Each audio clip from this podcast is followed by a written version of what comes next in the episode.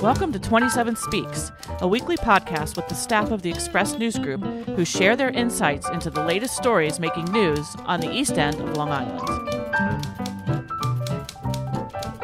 twenty-seven Speaks is sponsored by the law firm of Toomey, Latham, Shea, Kelly, Dubin, and Corderaro. Strong advocacy and attentive counsel. Be well advised.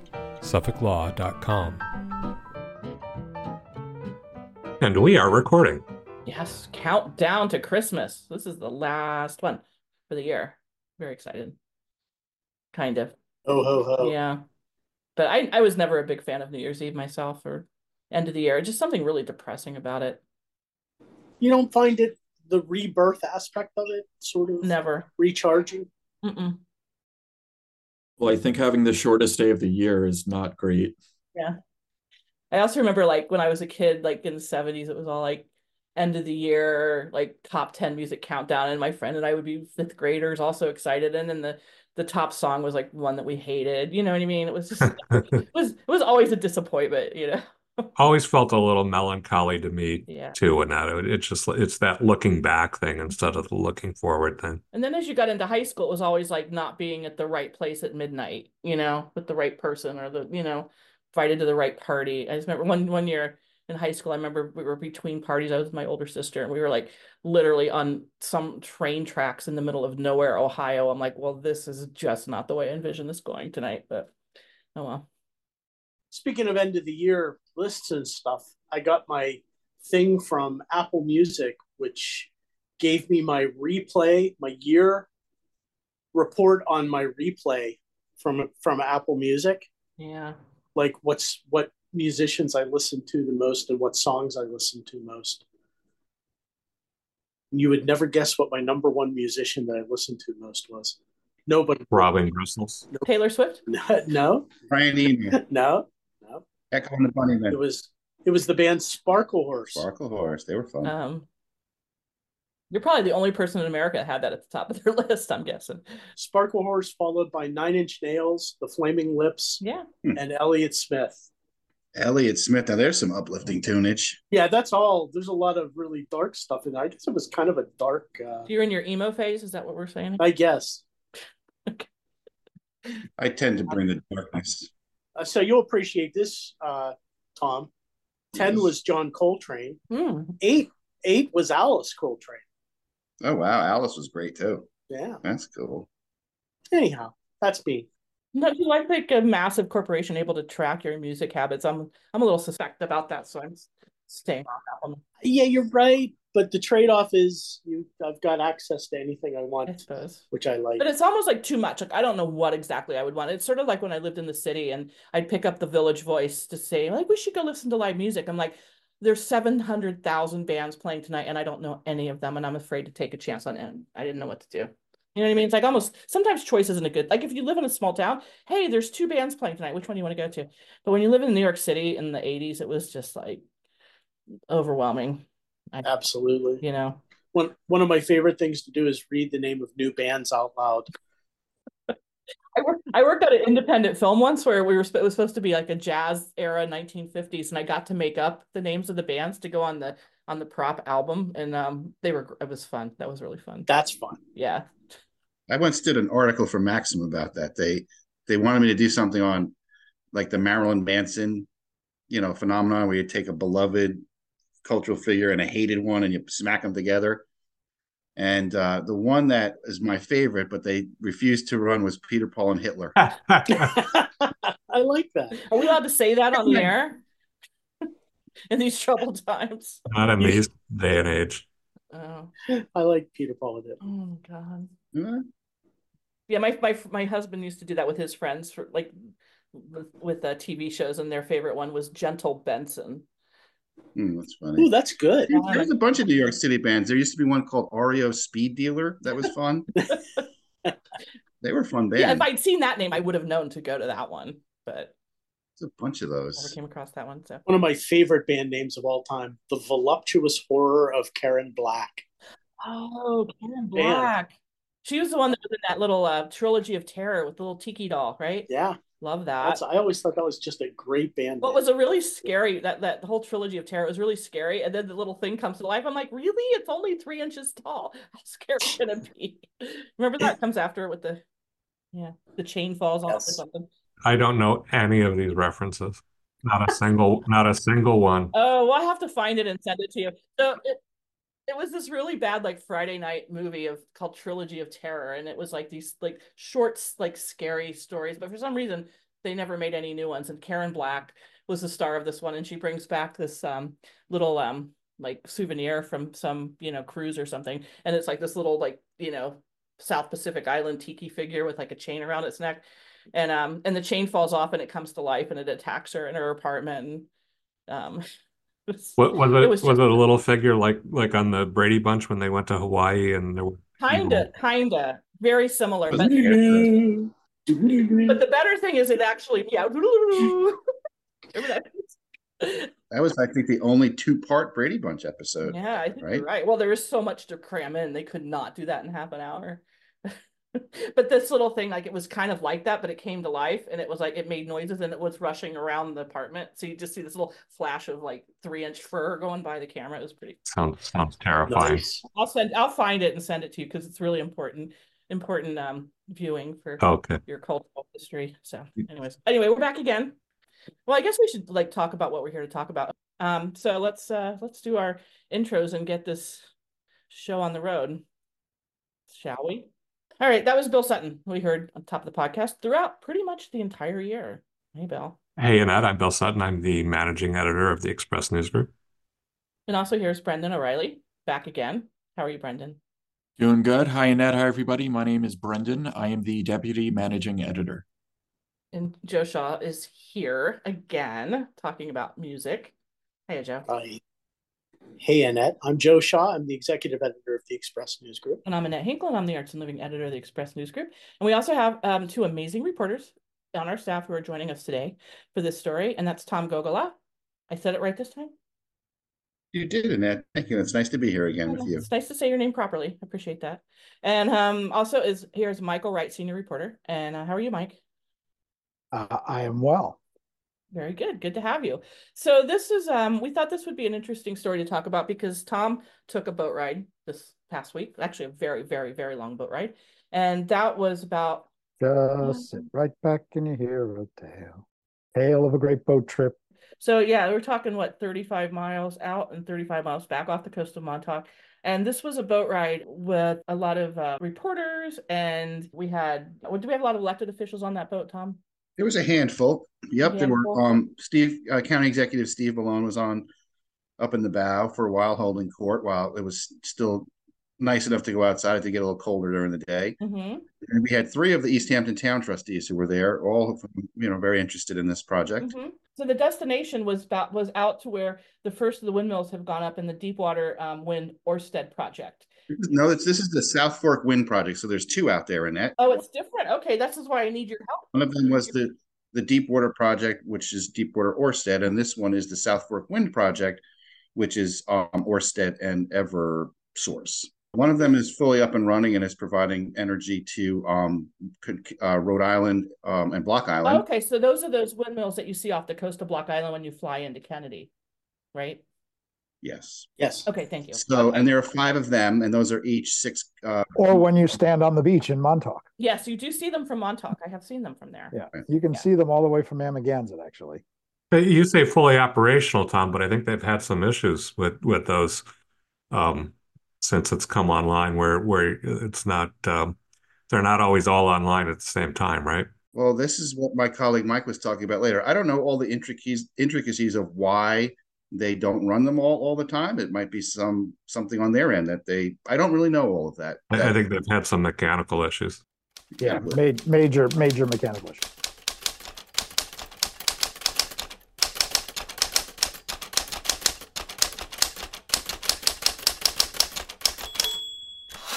Well, let's talk about the South Fork Wind Project since that's where this boat was de- destined for. So, so sure. Tell us a little bit about your, um, your trip out of, uh, I guess, Greenport is where you left from, or Montauk?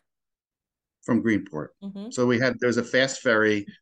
And so the boat you know, besides the elected officials, there was basically anybody who had a stake in this, um, who was supporting it, um, or tangentially involved, like P S E G, LIPA, um, and then all of the labor that was involved, the I B E W. Um, I think the Teamsters were on the boat also. And then um, tons of environmental people and people who have been working on this, like um, Adrienne Esposito, who is a big environmental activist on Long Island for close to twenty years. So there was a real sense of celebration on the boat because these were people who were supporting this all along. And so we left um, Greenport in the morning and had a very pleasant sail out to the um to the area where South Fork Wind, and you have to go through the existing wind farm to get there. So we kind of stopped there for a minute, and they, it was kind of cool to get the explainer about what was going on there. And then, you know, maybe about an hour further sail, I would say, to the southeast, maybe a little longer. And then you just come up onto this kind of extraordinary offshore industrial site where you have the first of the um, wind turbines in New York State, which had just gone live the day before, and was spinning around and making a really kind of neat, kind of haunting whooshing sound. And uh and the thing about it is, one of the things is, you know, they don't really look that that large because you're out at sea, so you have no scale, like you really can't tell. But um, we got real close to these suckers, and then you could see just how large they are. So these are the size of three Statues of Liberty stacked on top of each other. That's what they like to talk about. Wow. As we free ourselves from the, you know, from the oil economy into the renewable future. Um, and then you had um, the, the actual blades, which are um, the size of a football field, each of them. So they're gigantic. And um, and then there's one area out there where there's a, um, you know, there's a post or stanchion, whatever you want to call it. And they've actually constructed a electrical substation out there. So it's this giant kind of permanent structure out there that I guess is tying in the um the you know the the wind power to there, and then it's heading off to East Hampton. And one of the nice things that somebody said, one of the trustees, was that they had been at this press conference the day before at town hall to celebrate this, and there was folks from the governor's office, all kinds of elected officials, you know, company reps, and that, you know, the lights were on in town hall, and somebody made the observation that this is the for the first time there is a, you know, we can't quantify it, but some of the electricity that was powering the lights in town hall was coming from this one, you know, turbine that was up and running. And somebody also told me, and, you know, a lot of this is industry stuff, so you got to take it with a, a little bit of a grain of salt, um, is that, so you have three blades, and every time one of those blades kind of comes down to the bottom, froomp, and then starts froomp, that a third of a spin is enough to power one home for one day, is what they say, mm. which is kind of an extraordinary thing to think about. And if it's true, you know, this this thing could really actually do what it is intended to do, which is power um, East Hampton and then eventually Southampton. Well, I mean, but the power is all going into the into the grid, right? I mean, it's not going to be specifically directed to East Hampton or or Southampton, right? Correct. It's a power. Okay. It's a power mix. So I mean, you're talking equalities, like power enough homes that, you know, that are in East Hampton, but it's not going to be powering East Hampton. Correct. But I guess the idea, and Mike can please chime in here at any time because you're the expert, is the more of the of the um the the wind power you add, the less then you're pulling other juice, you know, other sources of energy out of the out of the mix. So I guess for every megawatt that they can get on, you know, I'm going to just sound like a total idiot here, but for every for every amount of juice you can provide from the windmill, they can then take away some portion of what's coming in from the um, fossil fuel. Fossil fuel. And this isn't necessarily going to make our bills go down. I think that's the other thing is people expect, oh, we got wind. It's the bills are going up. They already went up. I mean, like like you just announced a twenty, you know, a twenty dollar increase, you know, this year. They're going to go up, right? But I mean, they're not going to go down. So I'm saying maybe in fifty years. No. No, they're not going down. You got yeah. to pay for the windmills. It's a long, long time before wind power becomes cheaper. You know, it does insulate you to spikes in fossil fuel prices, which happen. You know, there's not like a day when the windmills are going to be super expensive to draw electricity from. We already built in the price from them because they have a contract for how much Orsted's going to charge for that electricity. But you have the grid has to go out and get natural gas to create electricity, and natural gas prices fluctuate. You don't know what they're going to be in six months or a year. So there could be something that happens, maybe a disaster, maybe just market forces that turn natural gas into a more expensive commodity than wind. So how many of these windmills will find will be um, put up in that spot when they're when all is said and done? When do you they think that that's gonna? This first round is twelve, and they very optimistically said that they could all be done, weather dependent, by the end of the year, mm-hmm. this year. Now, it's in- that surprised me, Tom. When when you went out there, so one of the turbines yeah. was completely done and running, obviously. What was the status that you could see on the other ones? Did, did they all have uh, sure. the posts up and just no? no? So you had twelve where you had um, you had most of them. You could just see the the. I, I want to call it the stanchion. I don't know what the Mike, what's Mo- mono monopile? A monopile. Ooh. Okay, so then you have a monopile that pops out, maybe I don't know, fifty feet into the air, and then they put the big uh, the thing on it. Nacelle tower. Oh yeah, the tower. And then they have to, um, and then they have to thread the blades in there. And so there was one where they were literally just about to start threading the blades, which was really cool because there was a ship out there that had these blades stacked on top of each other, a huge crane out there to lift up the. the tower that they were going to put up. So that was one. Another, a second one had been completed, but not online yet. And then the rest of them, which you could see most of them, um, kind of lined up like a little picket line of them, two two sets, um, are just the um, those monopiles waiting for the, the the the rest of the work to be done. And there was, I think, four or five ships out there and workers. You could see workers on the on the electric substation. And those guys, I mean, it's crazy. You know, they they get heloed out there. They have to do all the safety training, and they have to learn how to, like, you know, cold water survival skills if there's a problem. So it's not just dropping off a bunch of labor guys out there and say, go build this stuff. It's super, super complicated stuff and dangerous. And, uh, you know, and from my perspective, just as a visual, as a visually oriented person, it was really interesting to to be n- next to these suckers because they are just, like, loomingly large. Local support comes from the law firm of Toomey, Latham, Shea, Kelly, Dubin, and Corderaro. In these trying times, working full-time for their clients and the public interest, providing strong advocacy and attentive counsel. Be well advised. Suffolk Law dot com. twenty-seven Speaks is brought to you by Sag Harbor Books and Southampton Books. Independent bookstores located in the villages at seven Main Street in Sag Harbor and sixteen Hampton Road in Southampton. They buy books, collections, libraries, individual titles. Very easy process. They handle everything. Do you have books to sell? Call or email today or visit Southampton Sag Harbor Books dot com. Now hiring booksellers at both locations, including office positions. And we sh- we should note the, that the reason for, for the boat trip and the and the press conference is, you know, the one working turbine was the first um, operational turbine supplying um, electricity, wind wind wind up power to in, in New York State. Correct, and it's a utility scale project, and I believe the the number that is that Hochul talks about is is a fifty-five billion dollars investment in these similar utility scale.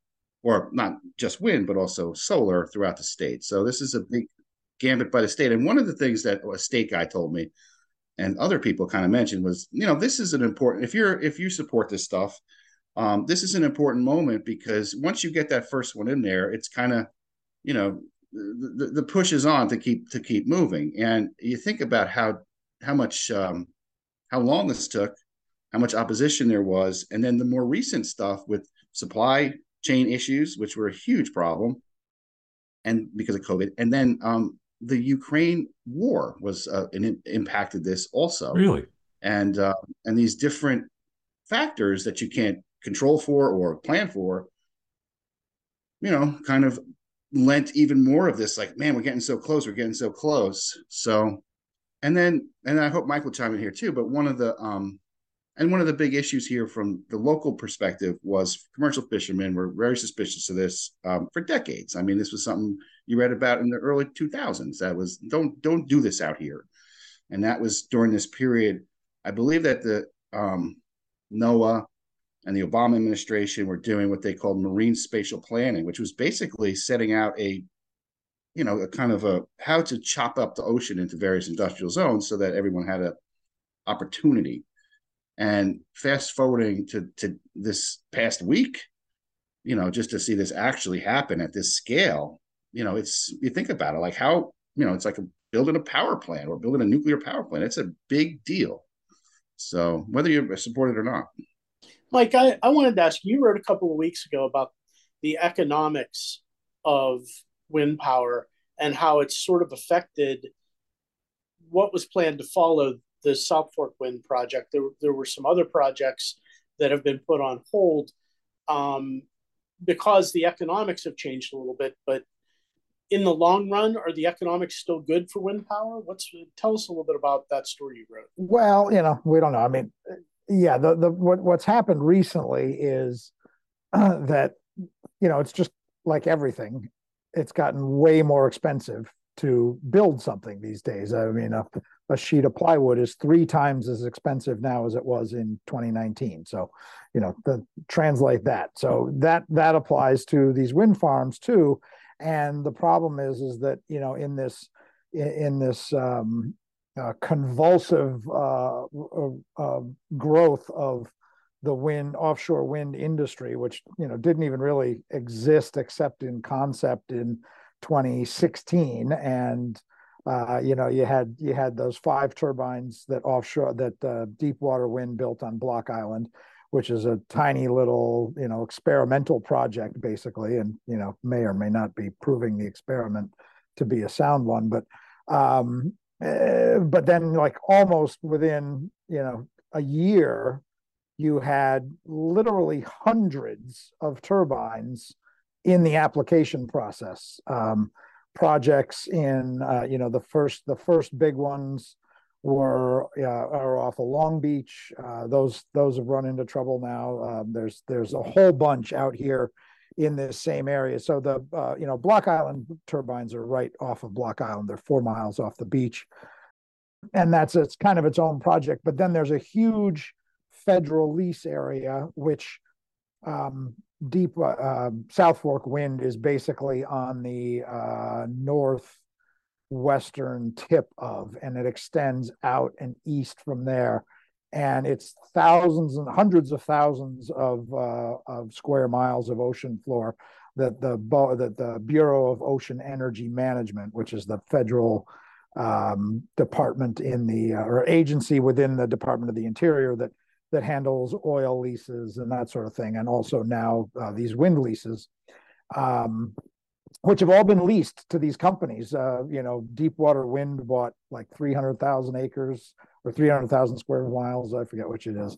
Um, and they've now sold that to Orsted along with these wind projects. And so, you know, this these twelve turbines are supposed to be uh, immediately followed by, I think, eighty more, which is uh, which is Sunrise Wind, but that's been put on hold now. Uh, there's another huge one. I think it's eighty or ninety project uh, turbines that's under construction, uh, just about twenty miles to the east of where Tom and these guys were the other day. It's off of uh, off the Cape. It's called Vineyard Wind, um, and that that's actually going to be online next year and is huge. It's it's. you know, dozens and dozens of turbines, and is really going to be the first major utility scale uh, wind farm of the sort that there's a whole bunch in the pipeline. And, uh, you know, the math is that the costs have changed, and a lot of these contracts were signed before the costs have changed. So the companies are sort of saying, well, that math doesn't work for us anymore, so we'd like to renegotiate. And mostly the people with the contracts have said, no, we're not going to renegotiate them. And so several have can- been canceled. Orsted, which, uh, you know, is building South Fork Wind, um, has canceled two projects that it had signed contracts with uh, in New Jersey. Uh, and they've said they're going to, they, they've asked to renegotiate Sunrise Wind. Um, the state has said, we're not going to renegotiate. I don't think it's been canceled because it's in the application process, and is it sort of it just reached some major milestone recently. I forget what it is, but um, Uh, and Boehm uh, had a ruling last week that said, well, you need to reduce the number of total turbines um, in order to protect some cod habitat. But the point, the point being is that that is still proceeding, even though the state is going to go out to bid um, for that for that uh, contract, the power purchase agreement that that contract has right now. And I think that if If Orsted is able to win it, um, which I would think they'd have a leg up since they've already invested a lot of money and they're sort of down the road already. Um, if they're able to win it, I would imagine that the application process will just proceed as is, and, you know, maybe a hiccup and that project will go forward. You know, if somebody else is able to come in and, and bid at a new price that's lower, you know, maybe it'll just get abandoned and get built somewhere else. I don't know, because, you know, the two components are that, you know, what you're doing is you're you're selling contracts to produce electricity to the states, and then you have to go and build these wind turbines for the money that you're going to get from that. And uh, you know, technology is changing a lot. You know, I mean, when uh, when uh, South Fork Wind was originally proposed, it was going to be fifteen turbines, I believe, but they thought they would only be six megawatts each back then, and they ended up being eleven, because the technology is just is is advancing just by leaps and bounds. Mm. There's already uh, there's already like fifteen and eighteen megawatt turbines that are being being tested and are just mammoth. I mean, Tom talked about how big these are, and I, I haven't seen these up close yet, but the the ones at Block Island are huge, and the new ones are, uh, you know, are twice that height. They're, you know, it's almost eight hundred feet high. So has there been like a lot of like anti-wind technology pushback from the drill baby drill people who just don't like the wokeness of windmills? So I, I do want to speak to this topic, because in response to Tom's story going out on social, people were posting links to this other news that was just not being portrayed accurately at all. And what's true is that Spain is planning on dismantling one third of its windmills over the next five years. But the reasons are what's being lied about.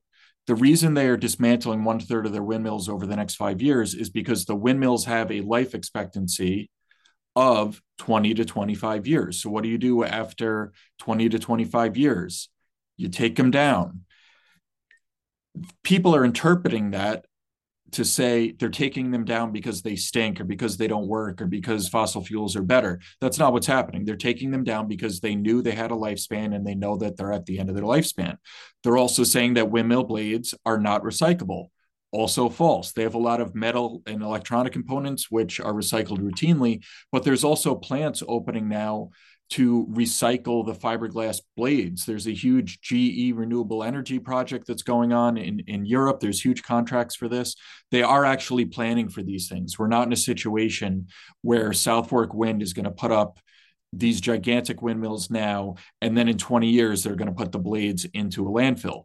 In twenty years, even the recycling end of it is going to have advanced so much that they're going to know exactly what they're going to do to recycle the South Fork Wind blades in twenty to twenty-five years. Mm. The other thing happening in Spain is, like Mike said, these turbines have gotten bigger and the technology has improved by leaps and bounds. So you might have a field that needed, maybe it was twenty, twenty um, turbines in a field in Spain, and they might replace those twenty with ten that produce twice the electricity that the twenty did. So it's not that Spain is turning no. around. Probably six or seven times the electricity really that the twenty did. They don't need us to like. Well, yeah, I mean, you think, I mean, a twenty-year-old wind turbine probably was only one point three megawatts or maybe two megawatts, and now you're now you're talking they're eleven or fifteen each. Right. Well, the other distinction, Mike, is that these ones are on land. They're not offshore. So I don't know how much oh, of a distinction that makes yeah. in how much they can produce or how high you can Yeah, go. no, no, no. The onshore ones are much smaller. Right. Yeah. So when you see these comments from people that are diving in to rag on South Fork Wind, saying it's a mistake or saying, look at Spain. Okay, look at Spain, but look at the whole picture. Don't just read the headline that says they're dismantling old windmills. You know what else gets dismantled after twenty years or so? A nuclear power plant. They don't last forever. They have nowhere to put the waste. Yeah, right. Yeah. So it, you know, when people say things like, oh, they're building on the ocean floor, so therefore wind energy is bad. It's like, okay, how do they build an offshore drill for oil? Doesn't that affect the ocean floor, right? I've always wondered how they, yeah, justify that. It's like, really? Right. Like that's, yeah. So when when you look at the environmental impact of wind, like, yes, there's going to be negatives. Yes, they are, they're ships running out to the ocean, and those ships have a carbon cost to run them, and maybe th- those ships have fossil fuels powering them. But what is the overall benefit versus cost of the entire project over its lifespan? Okay, there's some initial carbon cost to set up, but what is the carbon savings over its lifespan? You have an oil rig where there's a carbon cost to set up and a carbon cost to operating it over its lifespan, versus a wind rig where there's some carbon cost to set it up, and then for the rest of its lifespan, it's reducing carbon needs for the entire planet. So I just really don't like the, the people coming in with bad faith in their comments, and then the people who are so grasping for reasons to hate renewable energy that they they don't know that they're wrong, and they don't know that they they've been duped, but they're willing to repeat it without any critical analysis of the information because it confirms their beliefs. So this project is really a poster child for wind energy in New York. Like, they need this to go well, right?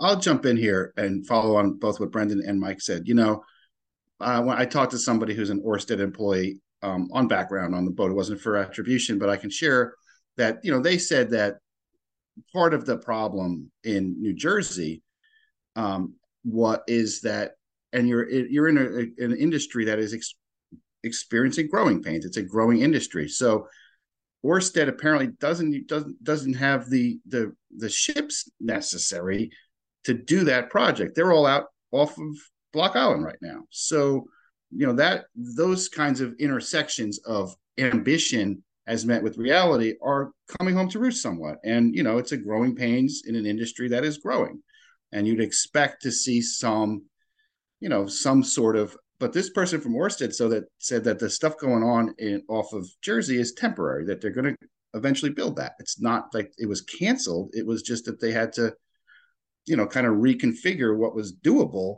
based on the sheer demand for this technology that the state of New York and others are, um, you know, are pushing forward as they're trying to get down to this kind of net zero goal in whatever twenty thirty or forty.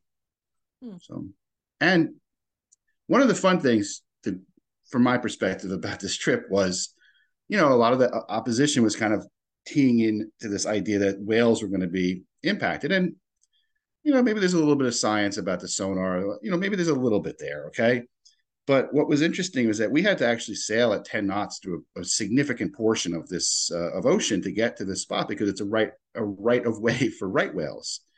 And then lo and behold, as we're turning around to go back, um, we see a whale spouting like literally like twenty yards away from the turbine that's operating.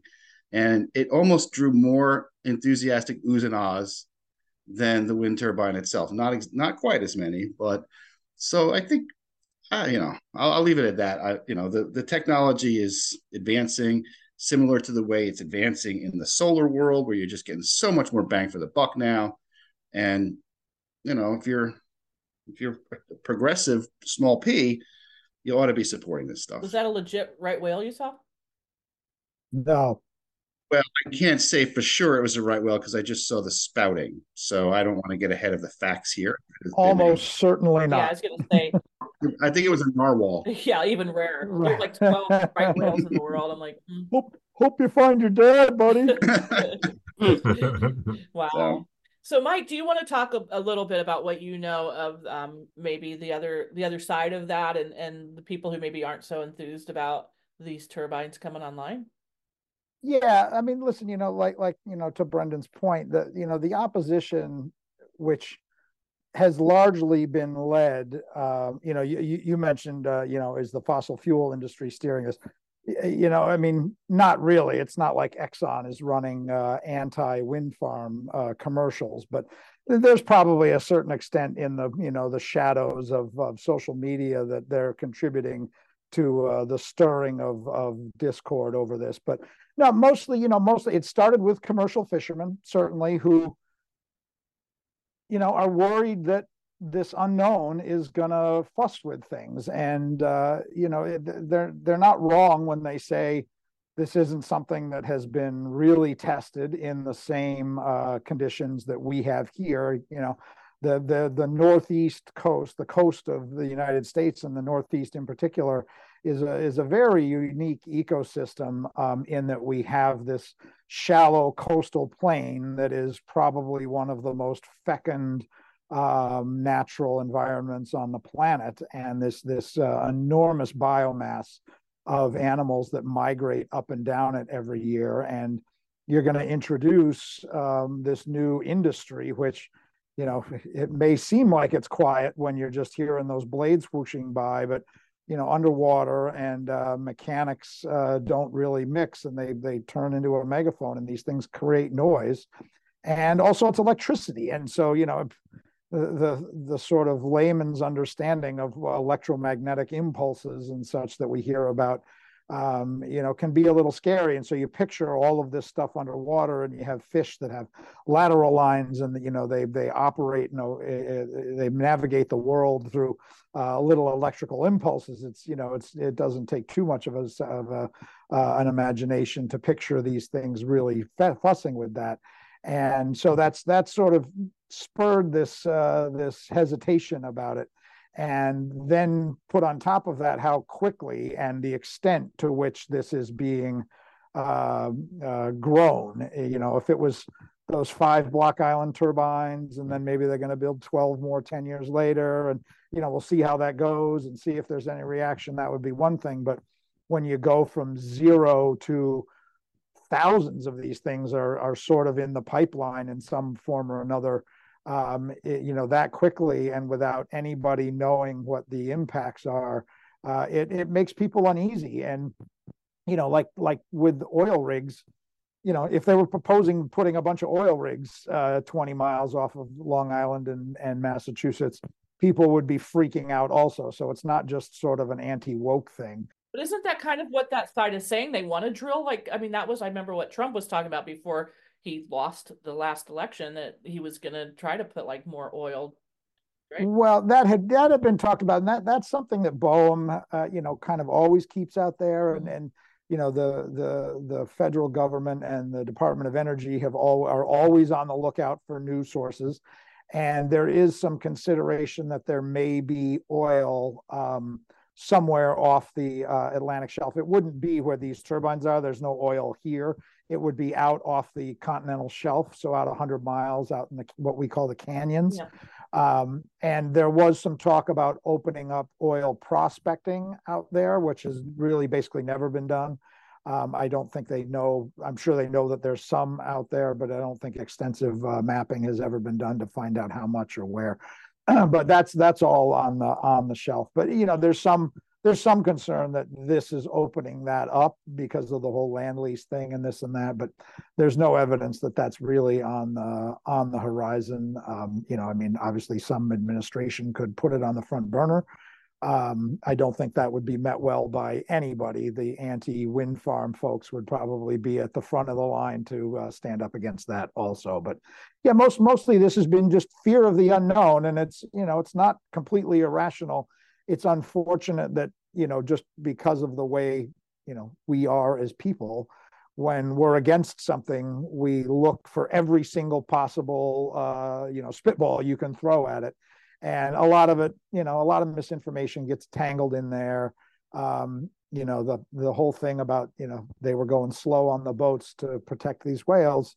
It's like, you know, the the the the, the crowd that has seized on uh, the the plight of whales as the uh, as the argument against building wind farms um, is, is just wallowing in misinformation and half-truths, and is completely ignoring the fact that the way to save the lives of whales is to make ships go slower on the East Coast. And nobody ever talks about that anymore. In fact, they hate it because one of the rules that NOAA has used is these slow zones, and they're voluntary.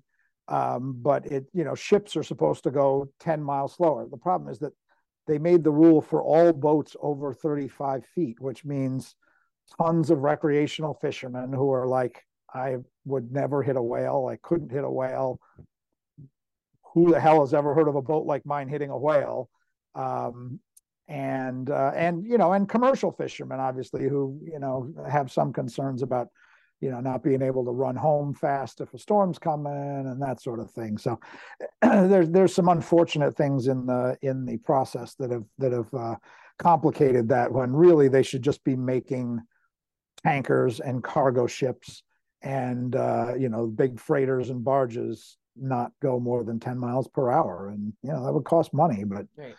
that if you want to protect whales, that's what it is, because that really is what's killing the vast, vast majority of the whales. And if, you know, there's some that you can't prove they were hit by a ship because they're so decomposed when they wash ashore, you know, sonar from these boats mapping the ocean floor, which is not the sort of sonar that they use for deep oil drilling, um, which has been shown to be a real problem for whales, but doesn't make them spontaneously combust. You know, the whales don't just die. They're covered in oil. I could see them just bursting into flames. Yeah. So yeah, it's un it's unfortunate that that has been the way it is, but you know, I mean, that's just, that's just the way we are with almost everything, right? right? When, when we get our head set against something, we look for everything we can throw at it. This is Catherine Manu, and I'm the editor of the Sag Harbor Express and co-publisher with my husband, Gavin, of the Express News Group. Local community news matters more than ever, with misinformation spreading constantly across the internet. We live in the communities we cover. We are your neighbors, your friends, your family. We tell the good stories and, unfortunately, the bad. We focus on your triumphs and losses. But we can't do this without our subscribers. To subscribe, please visit twenty-seven east dot com slash subscribe. And thank you for your support.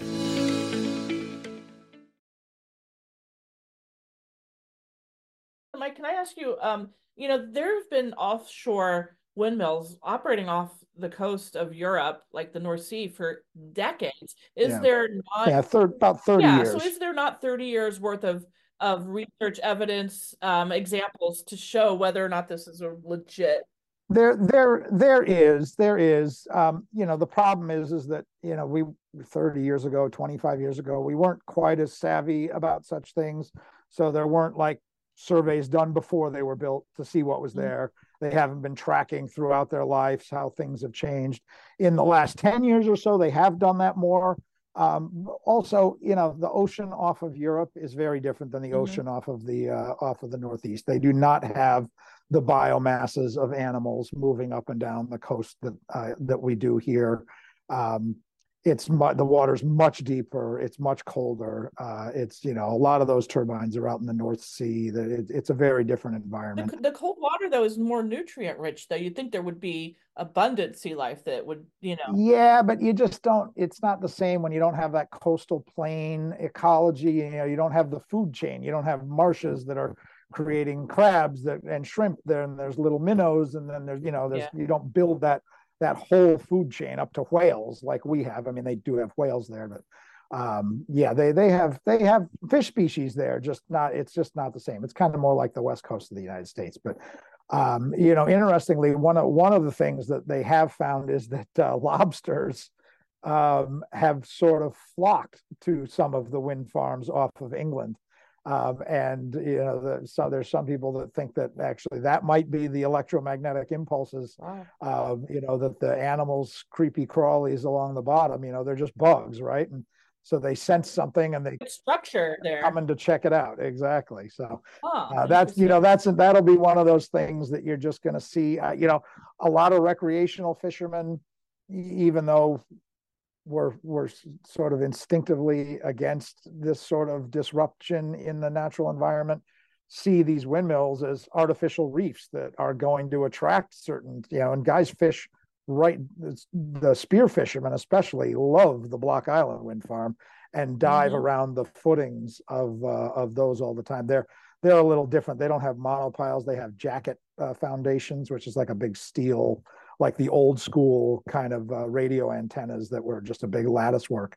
Um, and so there's tons of structure down there on the bottom, and, and the divers, there's sea bass and stuff around those. So the divers right. love those. Um, so, I mean, so that, that came online in twenty sixteen. Is that right? twenty sixteen. Yeah. And so, I mean, listen, we're going to be the guinea pigs basically for this, uh, for this industry, and for better or worse. Any complaints about those? Like any of these fears played out on the Block Island wind farm? I know it's not as far out, they're not as big, not the same thing. Yeah, that's right, like, exactly. I just say, have there been any negative impacts there that yeah.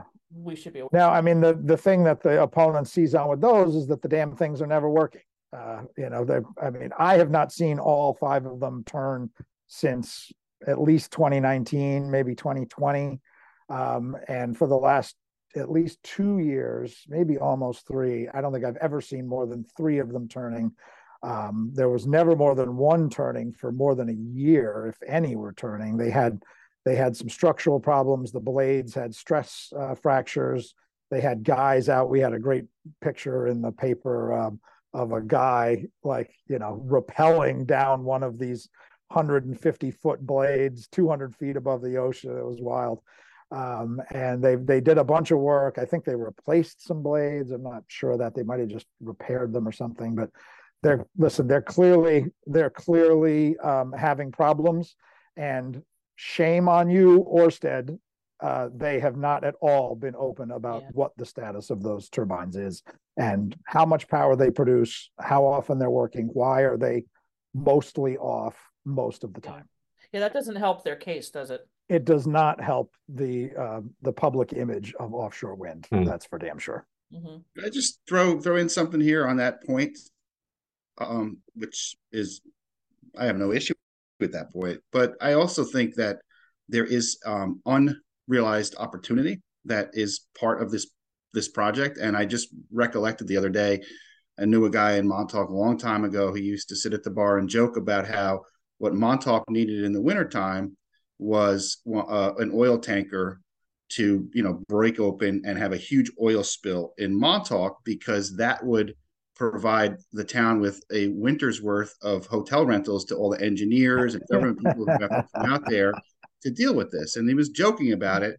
But when you think about these wind farms, you now have a built-in industry that's off the coast that I'm not suggesting is going to, you know, help with the wintertime economy in Montauk, but it kind of plays into the idea that this is actually, you know, could represent an opportunity for people. And the other thing I read about, and I, maybe Mike knows more about this than I do, but in Norway, apparently they have these very popular tours, like wind farm tourism is a big Block deal. Block Island. Uh, yeah, Block so, Island has a whole industry of, of wind farm tourism. I mean, that's pretty cool. And then they hired a bunch of these commercial fishermen guys in Montauk, I, my, or a few of them, to go sit out and basically direct traffic. And they paid them to, like, you know, direct traffic out there. So there are unrealized opportunities. And I do want to throw down for Mike for his deployment of the word fecund, because no one ever uses that word. It's a word that you only see in print. And I just think, oh, the fecundity, Mike. Oh, the fecundity. Well, I kind of love that we're, like, looking at wind power when everyone's like, oh, this is so new. It's like, look around the East End and see how many buildings you see that used to be powered by wind. I don't know. Seems like well, just, and not to belabor the obvious, but you know, you want to talk about putting offshore oil. I mean, just go back to the Deepwater Horizon debacle. I mean, that is months and months of horror down in the go in the Gulf Coast. But jobs. But it's jobs. jobs. I was down there during jobs, that time. There you go. Well, I was down there during that. It was horrible. It was horrible. I mean, yeah. You were in New Orleans. You were like, it was like you were sitting in a, a tub of oil. It was disgusting. And that went on for many, many months. And none of that is going to happen with any of these these uh, these turbines, these these wind turbines. Yeah. You know, yeah. It is an industry. The, the you know, like you said, the opportunities. There's there are a lot of jobs. There are going to be some jobs in Montauk, you know, just related to South Fork Wind. Um, you know, they are basing some of their some of their boats in Montauk, and uh, you know, there's a, there's there's a few jobs that have been created out of that. A lot of them are going to be in other places. Uh, you know. Um, Uh, New London, but uh, Groton, the the other side, the Connecticut, Rhode Island side um, uh, of of the Groton, New London harbor has is a huge new wind farm facility, and they're going to build one in Brooklyn, and they're going to build one in Port Jefferson, and you know, it it is it's a whole giant multi multi multi billion dollar industry that's basically going to pop up out of nowhere, mm-hmm. and in the long run, it will it will be a lot of jobs. Listen, you know, not not to not to foment the uh, hysteria, but if it if it changes migratory patterns of fish species on the East Coast, it ain't worth it. But mm-hmm. that said, it is going to have broad, uh, wide-reaching impacts, uh, uh, you know, across uh, beyond just fossil fuel reductions, if there's any, which fossil fuels aren't going anywhere anytime soon. Right. Can you talk, isn't there an issue with the cable as well on the seafloor coming in at Waynescott? Some, the concern about um, certain... Um, I guess commercial fishermen who drag, is that, was that, do I understand that? Well, yeah, I mean, that was, that was all part of the, the, the same thing, because obviously the cable and the electromagnetic impulses, that was, that was a big concern. Uh, yeah, no, the commercial fishermen raised a, a lot of, a lot of beef about, uh, about the trenching to bury the cable, which was sort of rich from an industry that makes its living dragging things across the bottom. But Um, you know, I mean, th there were those concerns there. You know, they had a problem on Block Island. They didn't bury the cable uh, sufficiently, and some storms exposed it, which didn't really affect anything, really. It was ugly as hell. Um, but so that was a big concern here. Now that, you know, when they installed it in Waynescott, they, they used horizontal drilling. So it's, you know, it's eighty feet down oh, and goes out fifteen hundred feet before it comes out. Does that mean it's completely immune? You know, who knows? But I just picture an orange extension cord. Right, right, which is what it is, basically. I mean, it's just a big extension cord is all this is. Are they going to have like a windmill cam? I just, like they do at the beaches. I would just love during a hurricane to be like able to see how fast those babies. That'd be a good idea. To, mm-hmm. You know, that'd, that'd be good uh, public relations for them. But, you know... Orsted, I, I asked Orsted about that stuff last year when I was out at Waynescott because of the security issues, and there's twenty-four seven yeah. monitoring of this. Oh, yeah, yeah, no, there will there will always be somebody there regardless. I don't know if they actually have like quarters on the uh, on the substation or not. It's it's possible. It's big enough, certainly. Um, uh, but yeah, there's there's people. There'll be people out there pretty much all the time. Um, I mean, never mind that, you know, there's going to be construction going. Yeah, people are basically living out here. Right. So right now they're living there while they're while they're building it. Yeah. But once they're operating, you would think they don't they don't need a lot of people there. But I bet you there's somebody there pretty much twenty-four seven yeah. um, in some in some form or another. What a cool job. And it could provide for an affordable housing opportunity yeah. down the road too. They should exclusively give those jobs to like novelists. It'd yeah. be a sabbatical thing. Yeah. Just, just where you need a bunch of landlubbers on sticks out in the ocean. I could see Stephen yeah, yeah, King yeah. out there writing you know. his next horror novel. Right? We we shouldn't end the conversation without saying, on the economic side, that these are not going to bring our electric bills down anytime soon. They're probably going to go up a bit, right, Mike? Isn't that true? They're... Yeah, well, a lot actually. You know, it's it's new technology and. Uh, you know, South Fork Wind alone is raising the price of electricity. I forget what it is. It's like a buck and a quarter or something like that per bill per per resident, because it's almost it's two billion dollars over the next twenty-five years or twenty years that LIPA is going to pay uh, to Orsted, um, and that's spread out. You know, I mean, you know, like you said, is, this is this is coming ashore in East Hampton. East Hampton is making a lot of claims about it. Going to make the town carbon neutral or whatever, but uh, yeah, the power's not going to East Hampton. That's just where it's being added to the grid. You, you know, a lot of that's semantics. You can you can you can argue whether that power is being used here before it goes anywhere else or not. It's uh, you know, if if uh, if the somebody blew up the Shinnecock Canal and uh, left the South Fork as an island, we couldn't rely on South Fork Wind mm-hmm. to uh, to power our homes. I don't think, but.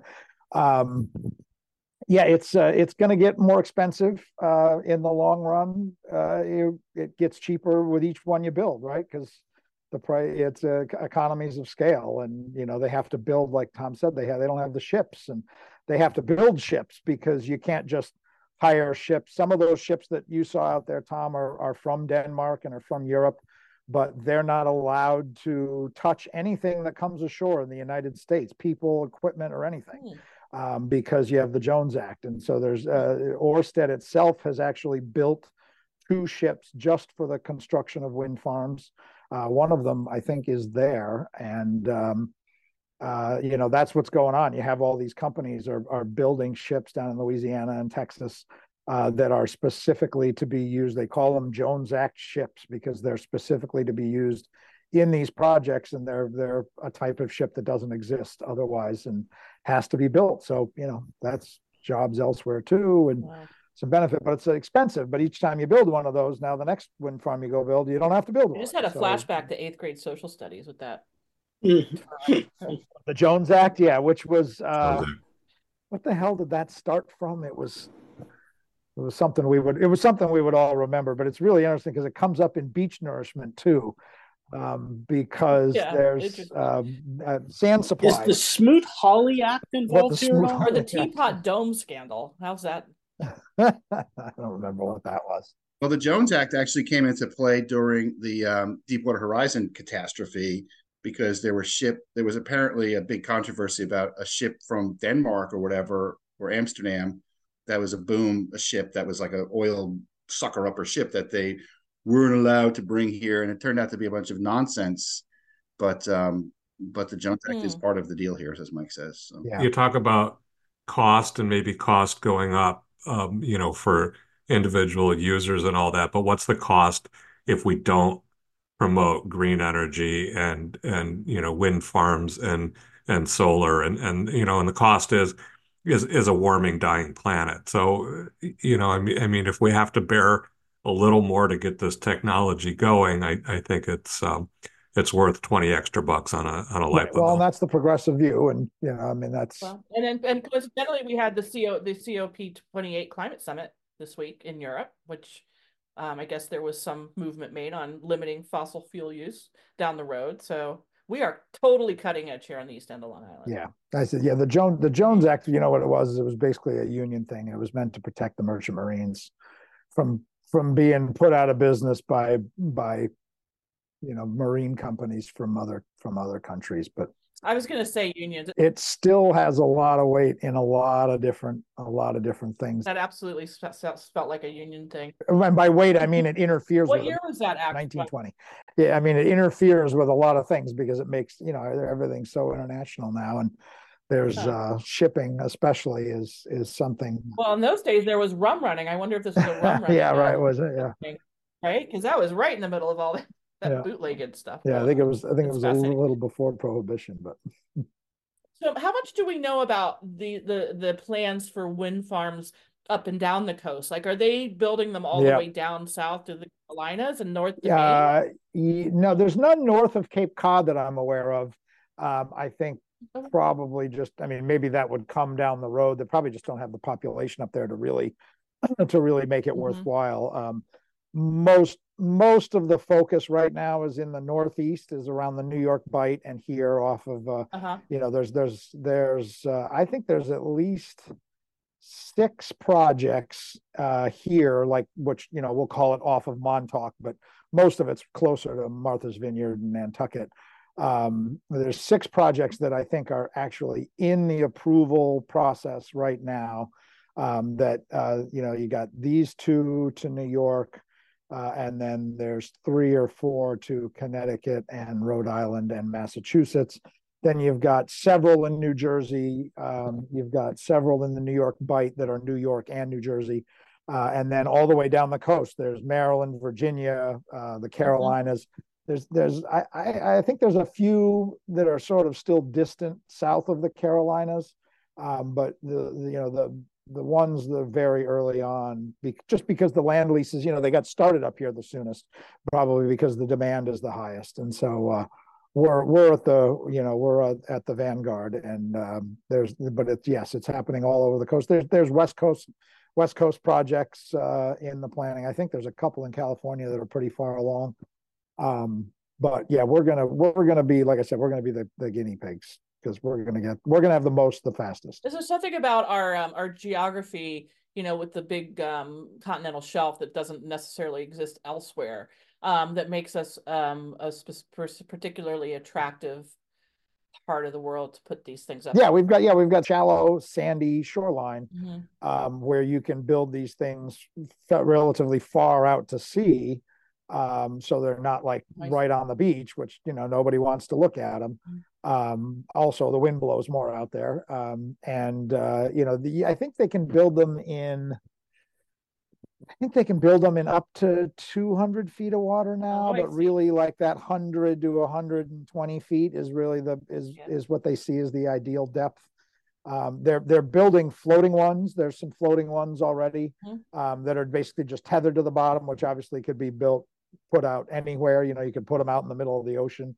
Um, you know, you do, you do have some, uh, some uh, power loss the further you pump the energy, obviously, through the cables. It's small, but it's there. Um, so, you know, yeah, I'm here, here mostly that, you know, twenty miles out is, uh, is basically the, the sweet spot for, uh, for wind farm development. And, you know, we're going to get it. And, you, you know, twenty miles out, you're going to be able to see those very clearly. Uh, I'm, I'm very eager to see these ones that they put up now and whether we can see them from Montauk. They tell us we can't. I think they're full of it.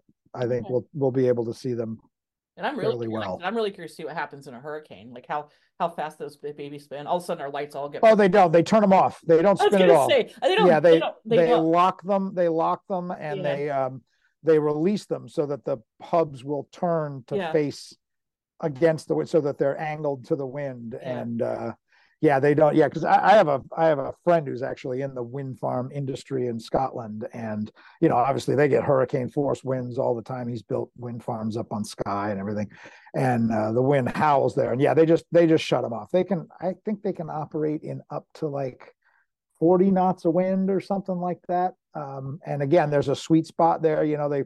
They really like it blowing like twenty-five all the time. And that's why the ocean is, uh, you know, the ocean is, is such a ripe opportunity for that industry because, you know, you couldn't build nine hundred foot turbines on land, and the wind on land doesn't blow hard enough or consistently enough for it to be worthwhile. The, you know, the tur- biggest tur- on land turbines, I think, are three megawatts or four megawatts, something like that. And most of them are small. Um, you see them in California and North Dakota and stuff. Those are those are tiddlywinks compared to these things. And uh, well, they're tiddlywinks in terms of the size, but I tell you what, they are all over the place in the American West now. I mean, and I yeah. all these, and even places that are very conservative states where you would think this is like drill baby drill country. Man, I drove cross country two years ago, and they're everywhere: Wyoming, Iowa, all over, and all they basically. Put them in any area where there's like a, you know, public right of way, you know, along highways and stuff like this. Mm-hmm. So the rest of the country is already doing this. I mean, it's not, it's not, a, it's not unlike like growing up in Ohio when I was a kid. It was like, you know, Ford, G M, that was it. And if you drove anything that was not made in America, you would, you took your life in your hands in some of these like yeah. towns and around Cleveland. Now it's like, you know, Honda and, you know, B M W and all of these manufacturers are like thoroughly entrenched in these Midwestern states where they're making happily making Japanese cars. Um, and uh, it's not become an issue. It's not an issue anymore, you know? Do you need a weatherman to tell which way the wind's blowing, Mike? No, I have an app for that. I can bring this thing full circle. You know who uses fecund in a song? Sparkle Horse. The tree that you planted has become fecund is a lyric in a Sparkle, Sparkle Horse song. So did you search for that word while we were, the rest of us were talking about like?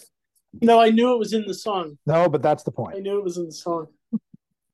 Sparkle Horse was just coming out the gate when I was working at Guitar World way back when. So Guitar World. Guitar World. And did anybody recognize the name Sparkle Horse?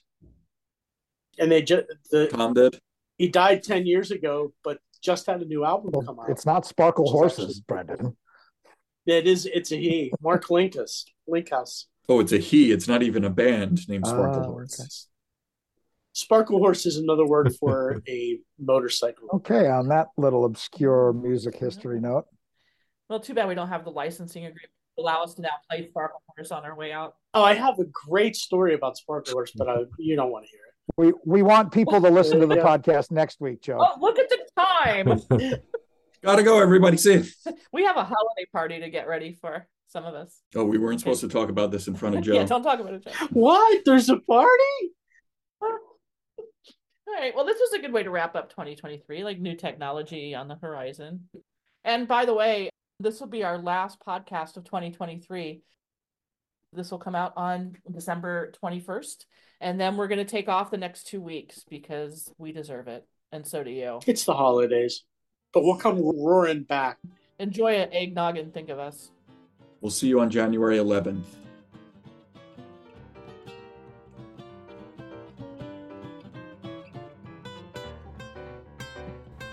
twenty-seven Speaks is sponsored by the law firm of Toomey, Latham, Shea, Kelly, Dubin, and Corderaro.